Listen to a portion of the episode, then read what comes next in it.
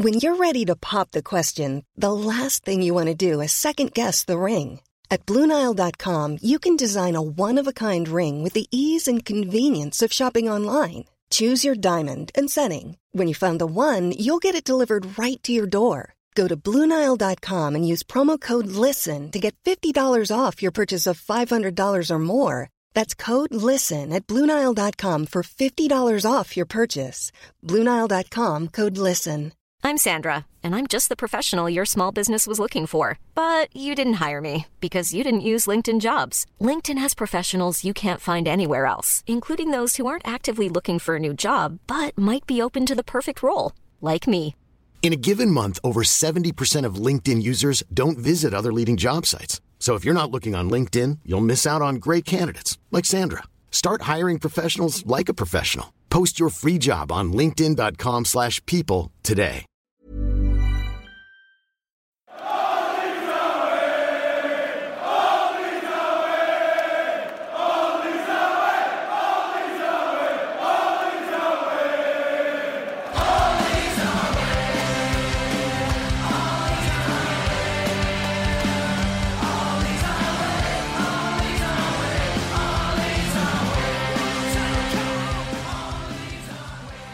Hello and welcome to All Stats Aren't We, a podcast in which Leeds fans cast their combined eye over goings on at Elland Road, giving scrutiny to the underlying statistics and tactical footings at work at Leeds United. I'm John McKenzie, the Jack Harrison back post cross of the podcast, flying off the boot, curling and gently dropping onto my teammate's head. And I'm joined by the Patrick Bamford header of the podcast, Tom Woodhead, cushioned, bouncing but unnervingly goal bound. And finally, the Luke Ayling pass after the run before of the podcast. Almost so good but in the end, almost so bad. It's Tom Alderson. Tom, how you doing? I'm good, thank you. If if I, if I'm the Luke Ayling pass after the run, does that make you the Mesut Meslier who has to clean up my mess in the end after I go on a, a long rant and don't actually make a point in the end? Something like that. We uh, we did warn you that you were going to be the at the uh, receiving end of one of these intros one day, so I thought better sooner than later. I'm at the sub in for Darren. yeah, exactly. Darren lives to fight another day, but unfortunately, you have to take the flak. Tom Woodhead, how are you? Yeah, not too bad. Um, it felt good to have. Uh, I think I was talking about this on the pod the other day. Um, the first normal game out of the way um, that didn't have any extra meanings to it other than just being a Premier League game, really. So yeah, it was nice. Yeah, I've just realised that we've got two Toms on the podcast, so this is going to be a it's going to be a fun one for me as the host. Um, but yeah, let's just jump straight into it. We've had hundreds and hundreds of questions today, so we're going to try and get through as many of the topics as possible, if not all the individual questions. But as I said on the Twitter account, we did appreciate all of the questions that were sent in. Let's begin um, with, as we always begin, with a little bit of a chat just about how it felt. Um, Tom Woodhead, how did that feel? It felt even. It felt like uh, I think it felt like the sort of game that we expected it to be, like quite tight and both teams having chances, but not too many of them. Um, in general, it it was it was nice to come out of it with a win because I think it was a fairly even game and it, it could have gone either way really. But so, it, it's, but it's nice. It's always nice when we.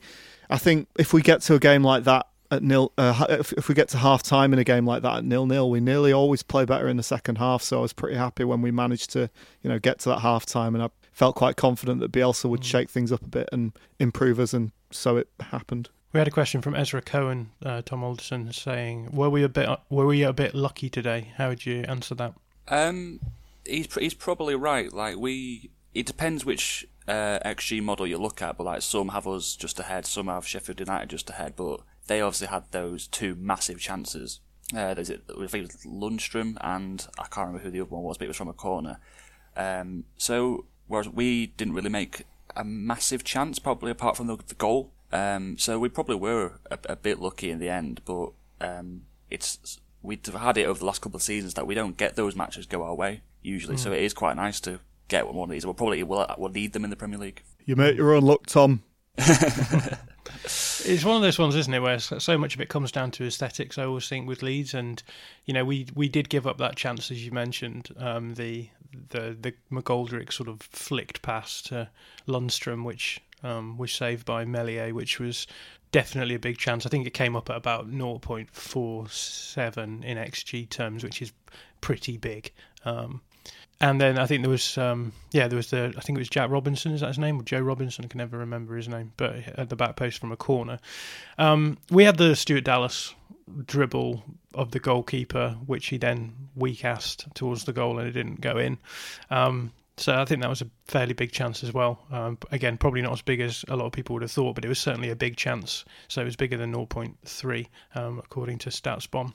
Um, but yeah, I think w- with the aesthetic side of things, I think sometimes when our when our man marking falls down and we're sort of reshuffling, everything looks a little bit hectic and we look quite open. Um, and also, I would say, in terms of possession, we'll we'll hold the ball for much of the game. And I felt in the second half, you're right, Tom, that um, we did look a lot more assured um, after the half time.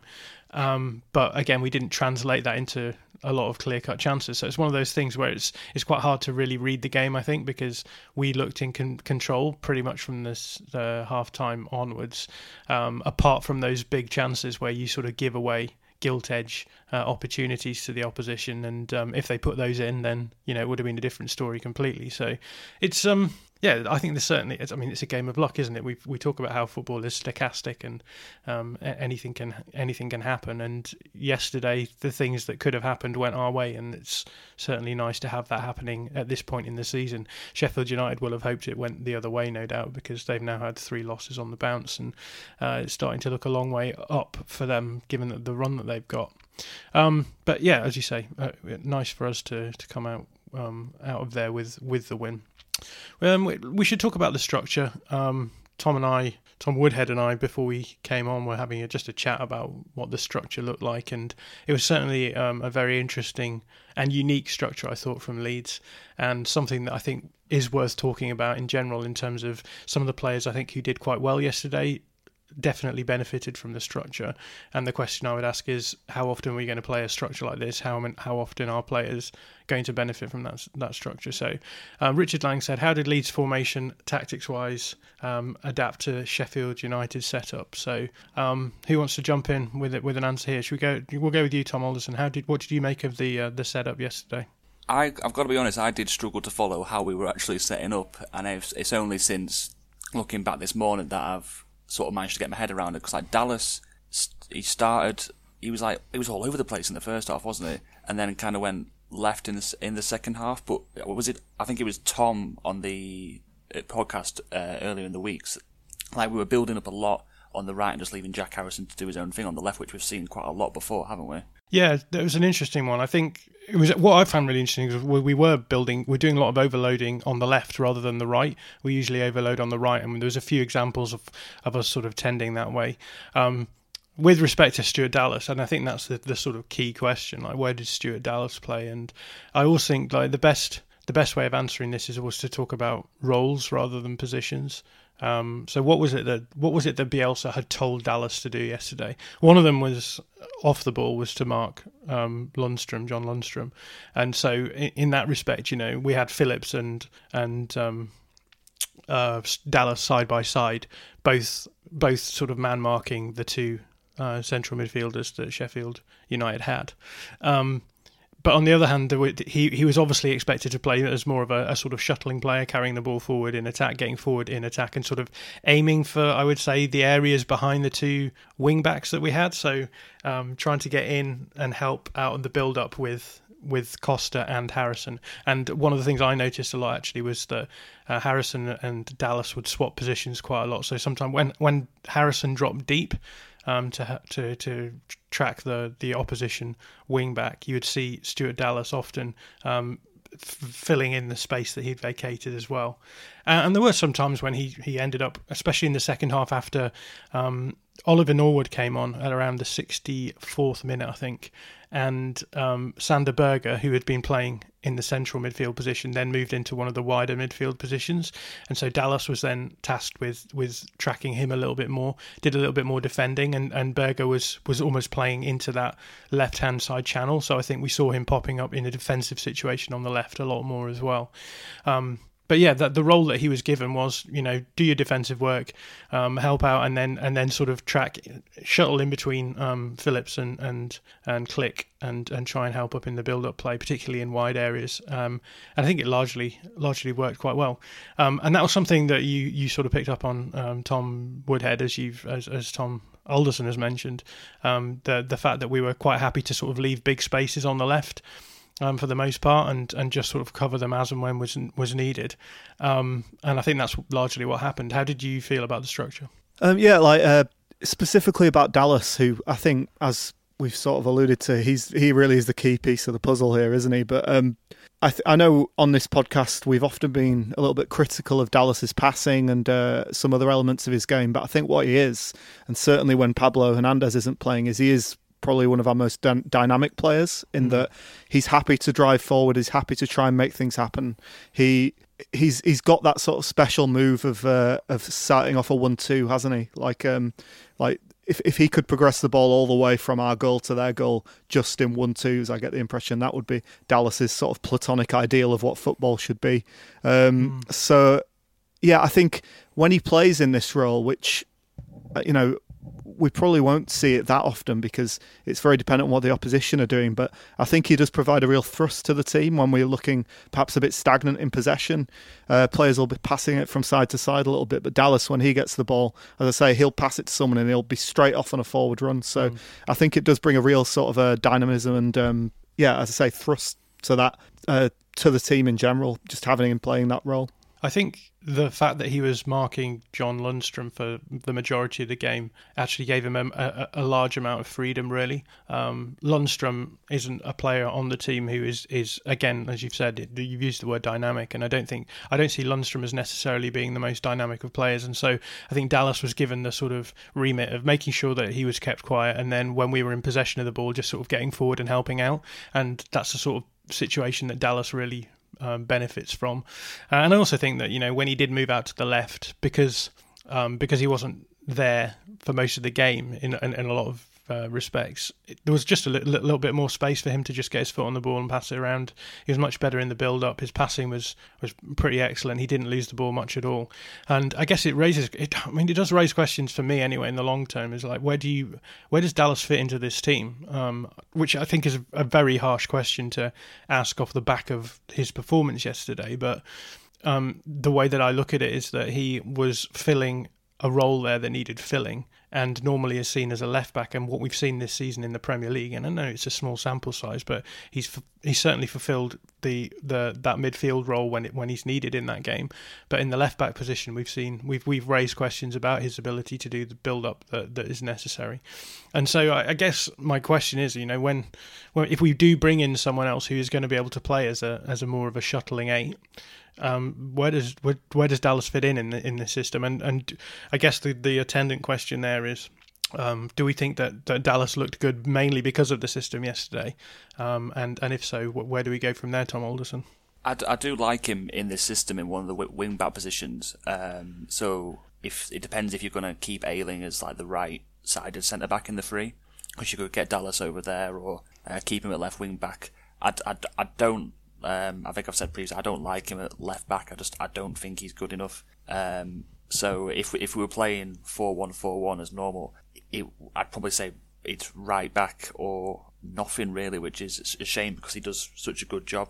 Yeah, I think we could talk about Dallas all day long, so we should we should move on. Um, let's move on to talk a little bit about the, the match flow. Um, we had a question from Simon who said, "Do you think we won that match through th- fitness? We seem to get stronger through the second half." Um, Tom Woodhead, what would you answer to that? I think it definitely was a contributory factor. Um, I mean, I, I do, I, we probably did look a little bit fitter than them towards the end. Not hugely so, but possibly enough to help create those spaces that led to the to the goal. Um, mm. But obviously, there's there's a lot more going on. But um, yeah, I thought I thought I thought our fitness is always going to be a major part in any game. I think because even with the really top teams, I think you know, we'll be in the highest strata of fitness in this league, no mm. problem. And so it's always going to be a factor in almost any game we play, I think. I would say that I did feel as though Sheffield United, with that with that substitution on the in the 74th minute to move Sander Berge out wide and, and bring Ollie Norwood in, that was them going for it a little bit more. I think they, their their general match plan was to sort of absorb pressure in the first half and then come out and be a little bit more adventurous in after this after the 60th minute like I've said. And I think that probably comes down to it a certain extent as well. We just were given more space in their half in the second half as well. I was quite surprised to see Norwood not playing really because as far as I could tell from the bits I've watched of them over the past season or two, he's always been one of their key players. So hmm. it's, it's, it seems, but I, I, mean, I know he's not played the other matches this season either, has he? But it, it seems odd to me when he, he always seemed to be the player that made them tick. For me, like Sander Berge is probably their best player, and I think Sander Berge's best position is probably that sixth position. But the problem with Sheffield United is that I don't think they have quite as much going forward as they maybe want to, and so there's they they felt the need to move Berge into that wider position because he's a little bit again to use your word a little bit more dynamic. He's going to get on the ball. He's very press resistant. He's going to just shuttle the ball into more dangerous areas, and I think he largely did that um, once he was shifted position. So I think that Ollie Norwood's obviously a great player as well. So they, they sort of felt, well, let's move Berge into a more dangerous position and we can rely on Norwood um, to, to do the job that he was doing. I would say that, you know, Mateusz Klich, I thought, was kept pretty quiet in the first 60 minutes when he was largely marking Sander Berge. And, um, for me, you know that he that that it was only once that move was made that that Klich actually started looking a little bit more dangerous. Um, he got a lot more license to, to move around when when Norwood was was his player who was marking him really than than Berge. Um, so I, I, think that all sort of works out. Um, we should talk about Roberts um, because we had loads of questions about Roberts. Yeah, so Arnie asked Roberts question mark very poor from me. The game passed him passes him by at ten. What does he need to do to get involved more? Mickey P Kerr said, I think the Roberts ten experiment looks dead in the water. Where do you think we need to strengthen if we have two more in? Um, there was loads of other questions about Roberts. Uh, all of the um, opinion of, that he is not working in any situation, and I think the real damning thing for me for Roberts yesterday was that he was basically playing as a second striker, and we've always said his strongest position is striker, and there's a, there's a certain sense in which, um, you know, it's hard to defend him when even when he's put in a sort of situation perhaps where you might expect him to thrive in um, he, he he doesn't do too well. Now with the caveat here I think that the structure in the game was quite unique again um, and you know Roberts was having to do a lot of pressing work on centre backs and etc uh, etc et but he didn't really get into the game as, as creatively as as Rodrigo did when he um, uh, jumped in as well. So Tom Alderson what was your what's your take on Roberts? Um, is it is the experiment failed um, as uh, Mickey Mickey Kerr puts it, or is it simply again a question of you know is this system really the best for him? I agree with Mickey that I don't think Roberts at ten is his best position because like he does he doesn't provide like what Pablo or maybe Rodrigo to an extent. I haven't seen enough of him yet. He's just not progressive. He doesn't create chances. And even playing there, um, he just he didn't really act as a second striker. Like, did he have a shot yesterday? I don't. I didn't have a chance to look at the stats. Mm.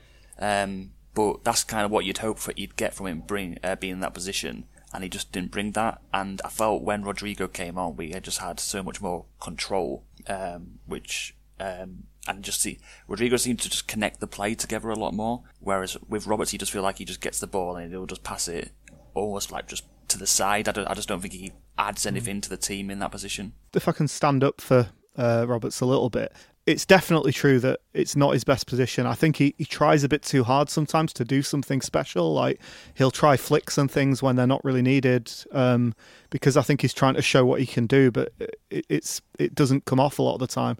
And what I think he is useful as is he knows where to stand in the right place, which sounds like a stupid thing, but I think that's why Bielsa is happy to play him for 45 minutes because he knows that his his off the ball work is mostly what Bielsa wants. He, he's running into the right spaces. He's marking the right people, and mm. it's more it's more when he gets the ball that I think the problems start to appear. Mm. Um, and yeah, you're definitely right that playing essentially as a second striker yesterday, it was his chance to show what he can do. And as I said, I think he was trying a bit hard to show what he could do at times, and mm. it just needs to calm down a little bit. I think, and and it, it must be hard when you get injured so often, and usually he gets injured just when he's looking like, oh, maybe this player actually can uh, contribute like quite quite a decent amount to this team. So I feel I feel sorry for him because he's now behind two players as, as a striker probably and you know we're assuming that we're going to sign another central midfielder so he's way down the pecking order there but he's clearly got talent um, and it's I, I, I don't see him leaving the club so uh, the, in this transfer window. So it must be a, quite a difficult position for him to be in. But I think it does say something that Bielsa is, as I said, willing to play him there for 45 minutes at all. Because if he wasn't doing the right things off the ball, he would not be there. Yeah, no, I do agree with that. And I think, uh, again, one of my bugbears at the moment is the fact that we always talk about like tens and eights. And I don't think Bielsa really cares about that stuff that much. I think we know what the system is. We know that he's going to have two central midfielders, and we know that those midfielders are going to do what they need to do in that position to suit their best skill set. So, for me, you know, if we'd have played that, if we'd have played that um, setup yesterday, and we'd have had, I don't know, Adam Forshaw available, I'm I'm not entirely sure that the system would have looked quite the same as it as it did. Um, and I, I, guess with that in mind, a lot of the criticism that then comes of, of Roberts comes from the fact that people expect him to be a 10 um, or they expect him to be creative in that sort of situation. And I'm, I'm not always convinced that, that that's necessarily what Bielsa wants. And also, yeah, to, to back up what you're saying, Tom um, Woodhead, is that I think Roberts Roberts' game yesterday was all about off the ball movement. It was all about um, how do we how do we deal with the fact that when Sheffield United have the ball in their possession, they've got three centre backs and we've got one striker. And the solution to that was to push up Roberts as, uh, onto the outside, onto one outside centre back, Bamford to push up on, on the other. And then we had Klich sitting on Sander Berge um, but then shuttling between um, Ampadu and, and Berge and trying to close the passing lane down. So, to a certain extent, you know, how can someone like Tyler Roberts be expected to be the sort of creative linchpin that people expect of him as a 10 when a lot of the time he's sort of having to think all the time, how am I positionally with respect to where the back three are?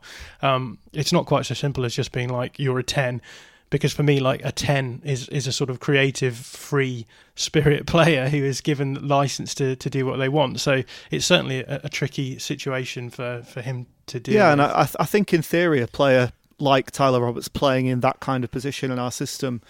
If, he, if the things that he want that he tries actually come off, it, it could be quite devastating. But you're talking kind of like Lionel Messi uh, or Mbappe sort of levels of stuff, you know, dribbling through two or three players, and then that may, you know if if if some of those uh, dribbles that he attempts quite often like actually came off, they would look great, but mm. they just don't. He's just not quite quite good enough for it. I don't think mm. at the moment. With that said, you know when he plays as a lone striker, I mean he did it the second half of the Fulham game for the for a long stretch. He mm. looks fine. Yeah. Um. And, and and and that's kind of the difficulty with him is that how do you get him into the into the team when you know the position. Same with Rodrigo, right? When the strongest position they're probably going to play in is is, is already been taken up by Bamford. But I, th- I th- yeah, of... sorry, I, th- I, think what he really needs is a year without being injured, no matter how much he plays. You know, even if he's only playing here and there, I think it would do him the world of good to have a year where he doesn't have a serious injury and he just stays fit. Yeah, we did have a few questions about Rodrigo. Um, because obviously the half time Rodrigo comes on replaces um, uh, Roberts as we expected him to do, um, and I think people largely thought that Rodrigo um, had a good game. Again, with the caveat that you know Rodrigo tried a lot, and it's very easy to sort of focus on players who um, are obviously trying to do things as as having a good work rate or whatever. Um, a couple of questions. Rashad says Rodrigo influenced the game with clever ball playing skill, but his link up with Bamford isn't quite there yet. Seems to be doing. They seem to be trying to do the same things. Is this a potential long term partnership or not? Matt Duncan said Rodrigo looks looking stronger in build up rather than an out and out nine. If we were to sign sign Rodrigo de Paul, could we start uh, Rodrigo de Paul, Rodrigo, and Bamford? Um, Tom Alderson, let's go to you. How did you feel that Rodrigo was when he came on uh, yesterday? Um, I thought he did really well. He just he the um, the best example of it is obviously for the goal where he he demanded the ball which um, you always like to see, and then uh, obviously the pass out to Harrison, which was uh, for the cross. But I just thought we, when with him in on um, with him on the field, we just he just sort of like connected the midfield and attack, which I don't think we had in the first half. Um, and he was he was quite happy to take it under pressure, um, which put like Roberts and I don't don't want to go back to Roberts, but like he wasn't as happy to do that. I just think um, we just looked more sort of dominant and controlling with him on the, the field, and I thought he did really well again, I would probably add the caveat that you know we what we know about Rodrigo is that he's played with a, in a two striker system for most of his career, and certainly the best times in his career have been in a two striker system. And I think yesterday probably the issue came from trying to play Roberts in a two striker system, who's not used to playing in a two striker system, so that when Rodrigo came on, we saw the best of Rodrigo and probably the worst of Roberts. Um, and again, this is why I always want to come back to this this question that you know the, the, the, we're going to go on to talk about Robin Koch as well. But these three players are the players I think a lot of the fans were raving about yesterday: um, Stuart Dallas, Rodrigo, and Robin Koch. And I think that the reason why those three players had good games is because that system suits them. And so the question is, when we move into back into our normal system, which we're who are we going to play that system against? We may play against someone like Wolves because Wolves play a, a three-four-three. We'll probably play against Brighton as well because they play um, a back three as well. But beyond that, I think most teams will be playing um, uh, uh, different systems, and um, we won't be seeing that that sort of approach. So I guess my, my, my sort of question is how to what extent do you agree with that? Because I don't think it's necessarily given that I'm right there. It could could well be the case that you know we've just seen good good performances from players who are going to play well for the rest of the season. But um, yeah, Tom Woodhead, how do you feel about the the fact that you know this system is very specialised? We've barely seen it at all. Um, I've certainly I would characterise it as a three-five-two. Basically, we match them for a three-five-two largely, and we're not going to see that happen very much. So, what's your thinking on the way that the system like um, enhanced certain players and and not others? Certainly, I think in the case of uh, Rodrigo, it, it, it can only help that he's playing in a two striker system. Um, I I'm, I'm, I'm, and Koch as well, I guess, probably benefits from not being surrounded by players when he's got the ball at the back and being in the middle of that back three. Um, I can see that that it, it, you know he, he plays better when he has a bit of time to look up and pick a pass. Um, I uh, regarding the uh, um, could you know could we fit all these different players into the system? Uh, you know, if we, I, I, mean, it looks like Rodrigo de Paul probably isn't happening, but we, mm. we are looking to sign a midfielder of that ilk or or someone. Mm. Um, I almost think it Bielsa finds ways to to put the players that are that are playing well in the team. I mm. think um, uh, he'll find solutions to problems. He spends his entire life finding solutions mm. to those kind of problems. So uh, it might be something we've not thought of, but I think he would find a way to have the players who are playing well in the team. Like you know, he won't want to drop Bamford at the moment, will he? And if Rodrigo plays well, he'll want to keep him in the team as well. So. Um, I think he'll find a way to do it, uh, whether that even involves Rodrigo possibly moving out wide or um, something like that. So it's not something that I worry about as such because I think having a stronger squad with more depth can only be a good thing, really, at this point. The name which seems to be doing the rounds at the moment is uh, Michael Cuisance from Bayern, um, young French player. Um, it, it, say we bought him and we were playing him yesterday, where would he have fit into the team, Tom Alderson? I don't want his Klich's position. Is probably I haven't seen enough of him to say, but it would probably be replacing Click. But then that's unlikely to happen. Why couldn't he play the role Dallas was playing? I mean, he's left-footed, right? So, and, and Dallas was mostly in midfield anyway. I'm not. I'm not sure to be honest. I don't know how good he is defensively. If he could play that position that Dallas played, I suppose Dallas was basically playing alongside Phillips in the first half, wasn't mm. it? So yeah. I can't. I can't see why not. Yeah, I think that he would fit fitted fine into the Dallas position. Uh, and I guess that's kind of why I'm asking this question because to me it sort of feels like at the moment a lot of the the situations we find ourselves in are oh we've got this selection headache what are we going to do who are we going to fill, fill there? And we're like, oh, once again, Bielsa's come through and solved this problem that we didn't think was possible. Um, but you know, bringing someone in like Cuisance, I think, just sort of takes that away, and suddenly you're in this sort of situation where you're like, oh, we've got a genuinely elite midfielder here, um, and I'm I'm interested to sort of. I'm interested in sort of the impact that's going to have on the squad in general, um, because it feels like this is a problem we had all last season, right? Once Forshaw, Forshaw got injured, we were in this sort of scenario where we were like, well, I guess that's Dallas in midfield again. Um, and I, I, guess we're going to be in a position where that isn't necessarily going to be an issue anymore. Hiring for your small business? If you're not looking for professionals on LinkedIn, you're looking in the wrong place. That's like looking for your car keys in a fish tank. LinkedIn helps you hire professionals you can't find anywhere else, even those who aren't actively searching for a new job but might be open to the perfect role. In a given month, over 70% of LinkedIn users don't even visit other leading job sites. So start looking in the right place. With LinkedIn, you can hire professionals like a professional. Post your free job on linkedin.com slash people today.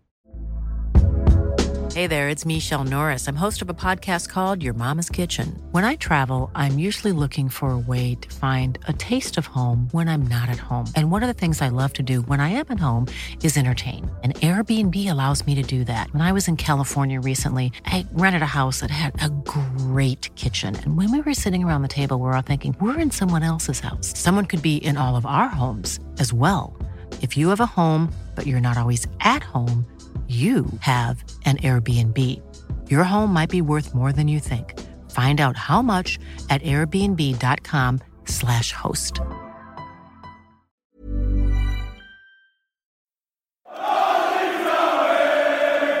Anyway, let's move on to talk about the defensive side of things a little bit more because um, we've already mentioned Robin Koch. Um, Dan Holdsworth said lots of love for Koch on the timeline. I thought he did well, particularly late, late on with Sharp. Be interested to hear your take on his game.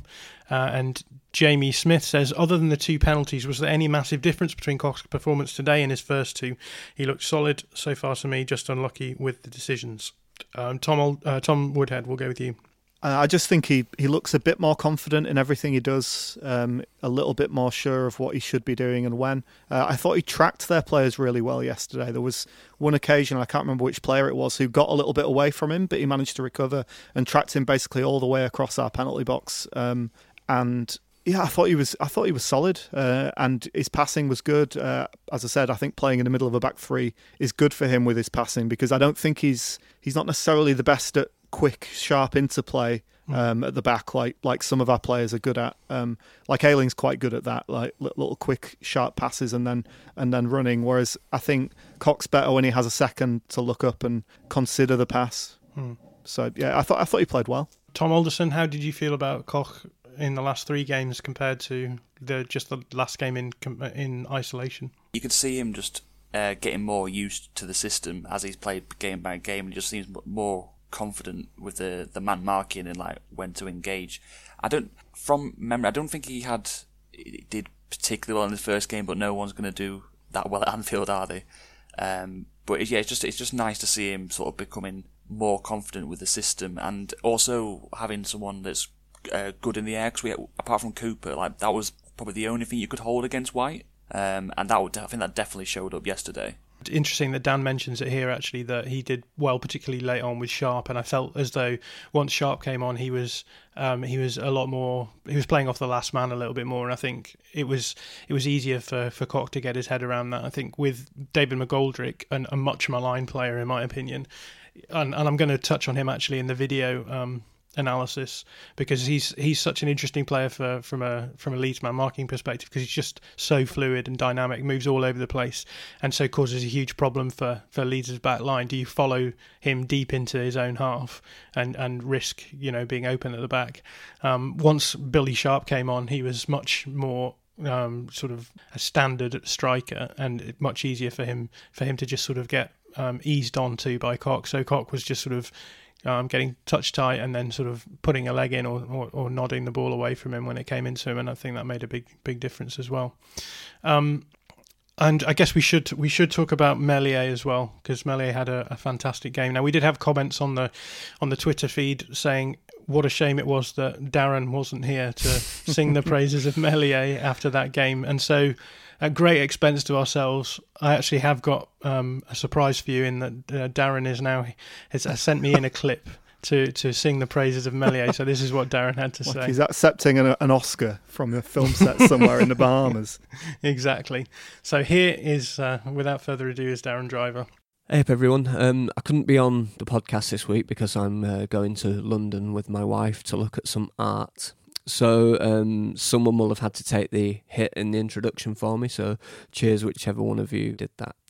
I couldn't let Meslier's performance yesterday pass without my comment, um, especially after John saying on Twitter that I'd be insufferable on the podcast this week when he knew full well that I wouldn't be able to make it. So instead, in a pretty insufferable move, I thought I'd send this through to celebrate the, the granite wrists, the hands like shovels, the solidity, the reflexes, but most of all, the totally unflappable nature of our young French number one.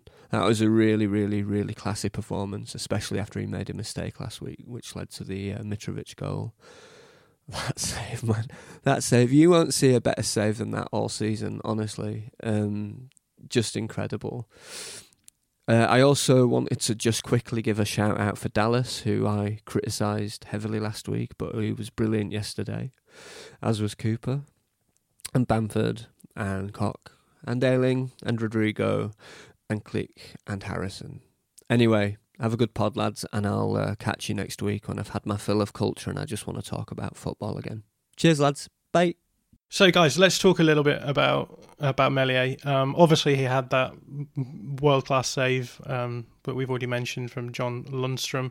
Um, how did we feel about him in general? We had a question from Kevin Fosside Bates, who said, "Do we actually have the biggest goalkeeper talent in the world?" Um, I don't know if I would go that far, but we've we've certainly got a talent on our hands. Um, Tom Tom Woodhead, sing the praises of uh, Illan Meslier. Yeah, he was superb, wasn't he? Um, the the the first. Uh brilliant save that he made when uh, Lundstram was in um, in a almost one on one situation.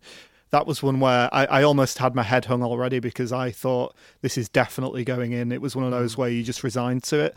And when he made that, like honestly, I can't think in the last 10 or 15 years, honestly, of a better save from a Leeds keeper than that. And, and mm. I know that sounds hyperbolic, but and there might be one, but I can't think of one.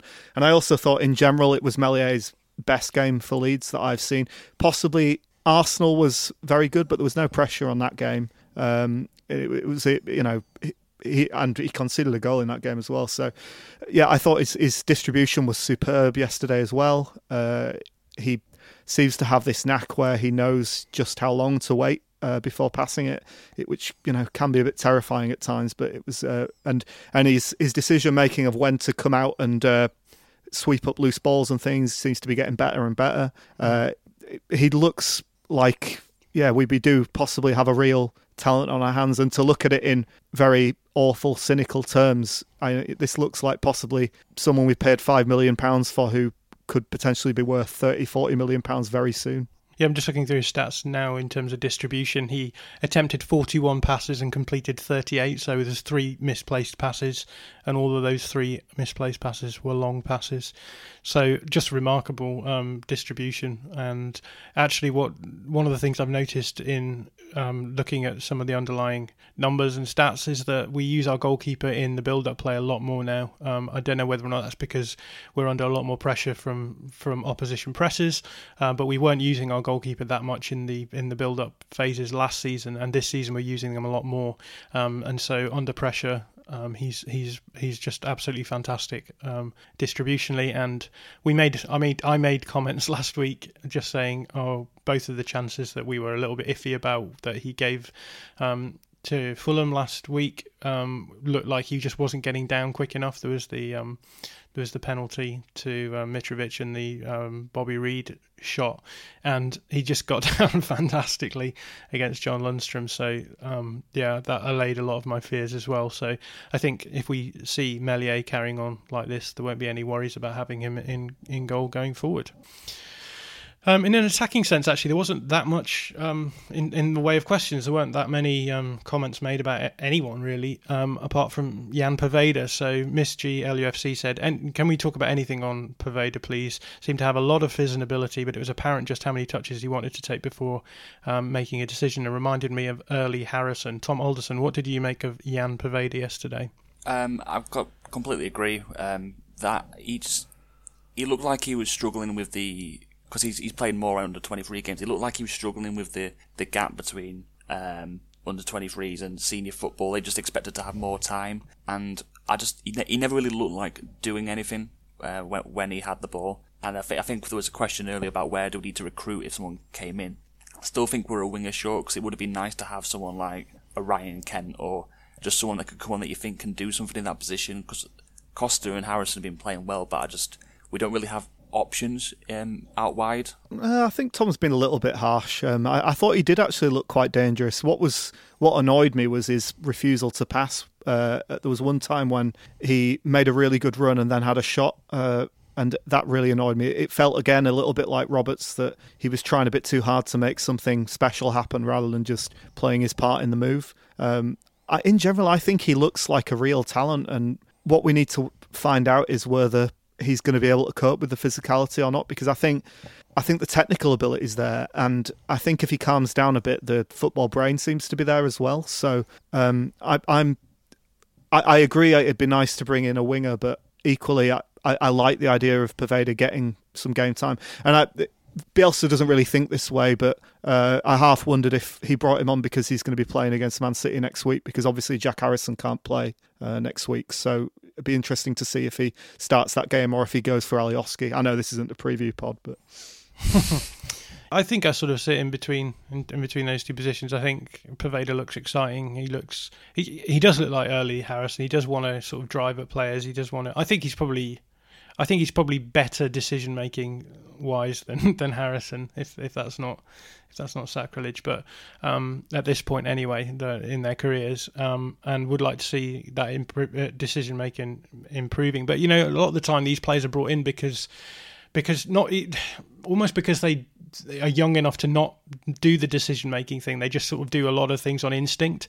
And I think at this point, you know, when you're that quick and that young and you're that good on the ball, you can get away with a lot of that. I feel like anecdotally in my own fairly pathetic amateur career, I I was much more instinctive and instinctual as a young player, and then as I got older and players got quicker than me. I then had to learn how to sort of think my way around a little bit more. And I think I think the same is probably true of him. One one criticism I would have of Fader is that he's he's too left-footed uh, at the moment in terms of you can see I felt like Enda Stevens got the measure of him quite quickly when he realised he's always going to try and get onto his left foot, um, and you want to have your you want to have your wingers be able to go both ways, um, just because it, it puts a little bit of uncertainty in, in the minds of, of the players that you're up against. I think out of all the players that we have that you know we we try and move around and put in weird positions, Poveda is the one that I wouldn't mind seeing in that um, sort of attacking central midfield position just to see what it looks like because I don't know I think I think more so than Roberts he he's got the sort of football brain to cope with it but again maybe possibly not physical enough at the moment. Right, let's move on to. I was trying to do positives and negatives at the end. Um, the positives I have was for Stuart Dallas, and I feel like we've already talked about Stuart Dallas a lot. Um, so I'll, I'll, I'll leave that um, there, other than to say we thought that Dallas was, was brilliant, and it was it was great having him in that position, able to play that position. And um, Darren Fletcher yesterday on Match of the Day, rightly giving him um, praise for, for his his performance yesterday. Um, in terms of the negatives, again, don't like to focus on the negatives, but there are a few questions that were raised. First one from James Murray Wood. Um, how do you see Llorente fitting into this team? The square ball, I believe, we're considering Ayling to be more at risk when we move to a back three, given how assured Koch is starting to look. After Saturday, will Bielsa be flexible in his requirements for three centre backs against two centre forwards? Um, who wants to jump in and answer this one? Uh, Tom Alderson? They're probably right that Ayling would be the one that would drop out if we went to a. Uh, a back three, but I don't think it'd be him out of the team. I think he'd probably move over to right wing back so that'd be probably either Costa or well, one of Costa or Dallas. You think would drop out uh, for Llorente? Because um, L- Llorente would he play in the middle, or would you think that that position probably belongs to Koch now? I think he would probably play on the outside right, just from what I've seen of him at um, Sociedad last season. He did play on the outside of right of a back three, but I don't know. I mean, my question would be, wouldn't you just stick with Ayling in the, the back? Yeah, the back I, I absolutely would. I'm the biggest fan of Ayling in a, on the right of a back three going. I, I think it perfectly suits his skill set. Um, yeah. Uh, uh, the only reason that it looks a bit shaky sometimes is that he's getting up the pitch, and that's inherent to what he's doing. So um, I, I, I love him in a back three, and I I, I wouldn't I, look the, from the bits I've seen of Llorente, he seems to be um, more of a classical centre back in that he won't mm. make those forward runs, which might be useful in certain situations. But I think in general, with our build up play and the way that we like to attack, having Ayling almost be able to be this faux fullback slash wingback Yeah. slash central defender. It adds an element to our game that certainly now that we don't have Ben White, um, I'd be loath to lose. No, I totally agree with that. And um, I mean, we played Sheffield United yesterday, and they're the they are the paramount case of playing this this sort of um, overlapping fullback uh, centre backs, and that's basically the way that that Ayling was playing yesterday. And you can just drop Kalvin Phillips back in and, and cover if you need to, but it's it's just nice having the option of of a mobile centre back who you can get forward and help in an attacking sense, right? Whereas if we went with Cooper, Koch, and Llorente, those back three, that back three is just staying as a back three. You're not getting any sort of um, dynamism from them whatsoever. Um, so for me, I would happily stick Ayling at, uh, as a as a right centre back, and then the question is how do you fit things around? So I, to be honest, I think that Llorente is just going to be used as centre back cover. He will get games because Cooper isn't going to make it through the season without injury. He's already had one injury this season, um, and yeah, I, I, I suppose it's going to be a question of Koch and Llorente sort of competing against each other in training so that should the, the needs arise that, that they'll both be ready to play. Um, but I don't necessarily see a problem with that to be honest. Um, I think I'm happy with the way that the the back line is at the moment. Right um, we had a question from Sydney Rough Diamond who says, Should Harrison look to get an early ball in more often? Can't help fe- feeling we would benefit with runners into the box we have, um, with the runners into the box we have. Or is it a Bel- Bielsa ploy to have him delay so he can get into the right shape to restrict potential counters? Tom Woodhead. Um, it's a tricky one, isn't it? Because sometimes uh, I think Harrison does have games where he gets the ball in like quickly most times, and then we're just moaning about his crossing. So um, that was a, that was obviously a beautiful cross for Bamford's head, possibly after the one for Roofe in the Derby first leg of the playoff semi, the best cross I can remember Harrison producing for Leeds. Um, I think we all know that Harrison sometimes dithers on the ball a bit too much and, and isn't decisive enough in his decision making. Um, I think the balance on the whole is probably about right. Um, it's just that sometimes the decision is is wrong one way or the other, if that makes sense. Like his, his his mixture between quick delivery and keeping the ball or waiting, as it's about right, but sometimes he does it wrong in both in both camps, if that makes sense. in answering the question, why do we not go more direct more often? I do think it is because um, it's a Bielsa ploy to have him delay, but I don't think it's to do with restricting potential counters. I think it's more to do with attack. Um, it's about giving players a chance to hit the same hit the channels that he wants players to hit, um, and I think that um, the goal yesterday is a good example of that because you see the ball goes over Rodrigo's head and finds Bamford. They're in different channels, and you just give that extra cover so that if the if the cross is slightly short for Bamford, then Rodrigo puts it in. There'll be someone at the back post, um, and largely speaking, against a back four, you'll have five channels to attack, and against a back three, you'll have four. And so, um, I think a lot of it is to do with, particularly last season, was to do with this sort of positional play where you make sure that you're creating, you're finding spaces between um, back lines and, and really attacking them. And I think if you were to play the ball in too early, a lot of the time you're you're, you're just making it much harder for yourself to create good chances. Um, so I suspect that's where that comes from. We did have a question from Joshua Annis Brown saying we really solid enough at left back. I know Dallas didn't really play there, but chances came from that area. It's a concern for me. Well, we've talked about this um, a little bit in the in the in the podcast so far, but yeah, how much of a concern is the left back area, Tom Alderson? How much um, do you think that we need to bring in a, a left back in the remainder of the window? I do think we we could do with a, a proper left back or a, a, a fit Barry Douglas if one of those exists, but it's, it's probably as rare as a fit Adam Forshaw. Um, I think yeah, D- Dallas. I just um, mentioned previously. I just I don't think he's good enough to, as a pure defensive fullback, but in terms of like the system we played yesterday, and um, as a wing back, I, I do like him there, and I'd be quite happy for him to stay there. I can certainly see that it would be good for us to sign a left back. What I I think on balance, I'd rather buy a midfielder and a winger than a midfielder and a left back, even though buying a left back potentially upgrades the team more. I just think if you want to get a really good left back who's going to be a definite first choice, you want to you need to be spending like 20 million or something and hmm. I don't know, I feel like I'd rather have an extra option on the wing than than do that because I think we could get a winger for you know, more like 10, 15 million. But then again, this is getting into talking about finances. And I always think when football fans talk about finances, 90% of it's bullshit because you, you don't actually know the ins and outs of most of this stuff most of the time. So maybe I should just shut up. Well, there you have it. Looking forward, obviously, we've got Manchester City next week. We will be doing our regular uh, preview podcast on Wednesday. Um, other than that, the under 23s have finished playing. I think they were winning quite comfortably. I know that Sam Greenwood got a hat trick. Um, they were finishing while we started recording this podcast, so I'm not entirely sure of the final score. Um, so there's nothing else really going on in the world of Leeds United um, after after today's game and then uh, the game on Saturday.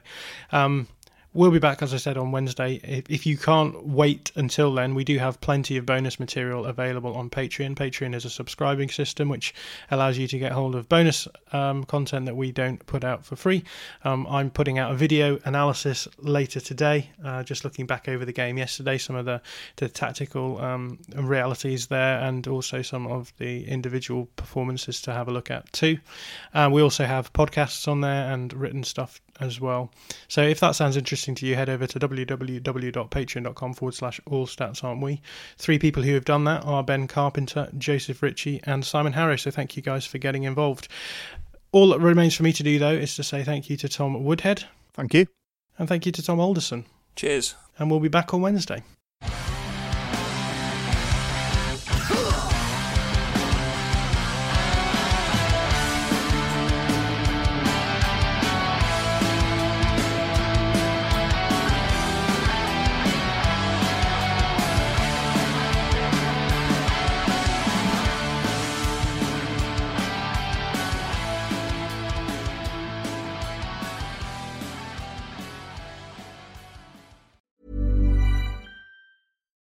Deserves the best, and there's no better place to shop for Mother's Day than Whole Foods Market. They're your destination for unbeatable savings, from premium gifts to show-stopping flowers and irresistible desserts. Start by saving 33% with Prime on all body care and candles. Then get a 15-stem bunch of tulips for just $9.99 each with Prime. Round out Mom's menu with festive rosé, irresistible berry chantilly cake, and more special treats. Come celebrate Mother's Day at Whole Foods Market. Mom deserves the best, and there's no better place to shop for Mother's Day than Whole Foods Market. They're your destination for unbeatable savings, from premium gifts to show-stopping flowers and irresistible desserts. Start by saving 33% with Prime on all body care and candles. Then get a 15-stem bunch of tulips for just $9.99 each with Prime. Round out Mom's menu with festive rosé, irresistible berry chantilly cake, and more special treats. Come celebrate Mother's Day at Whole Foods Market.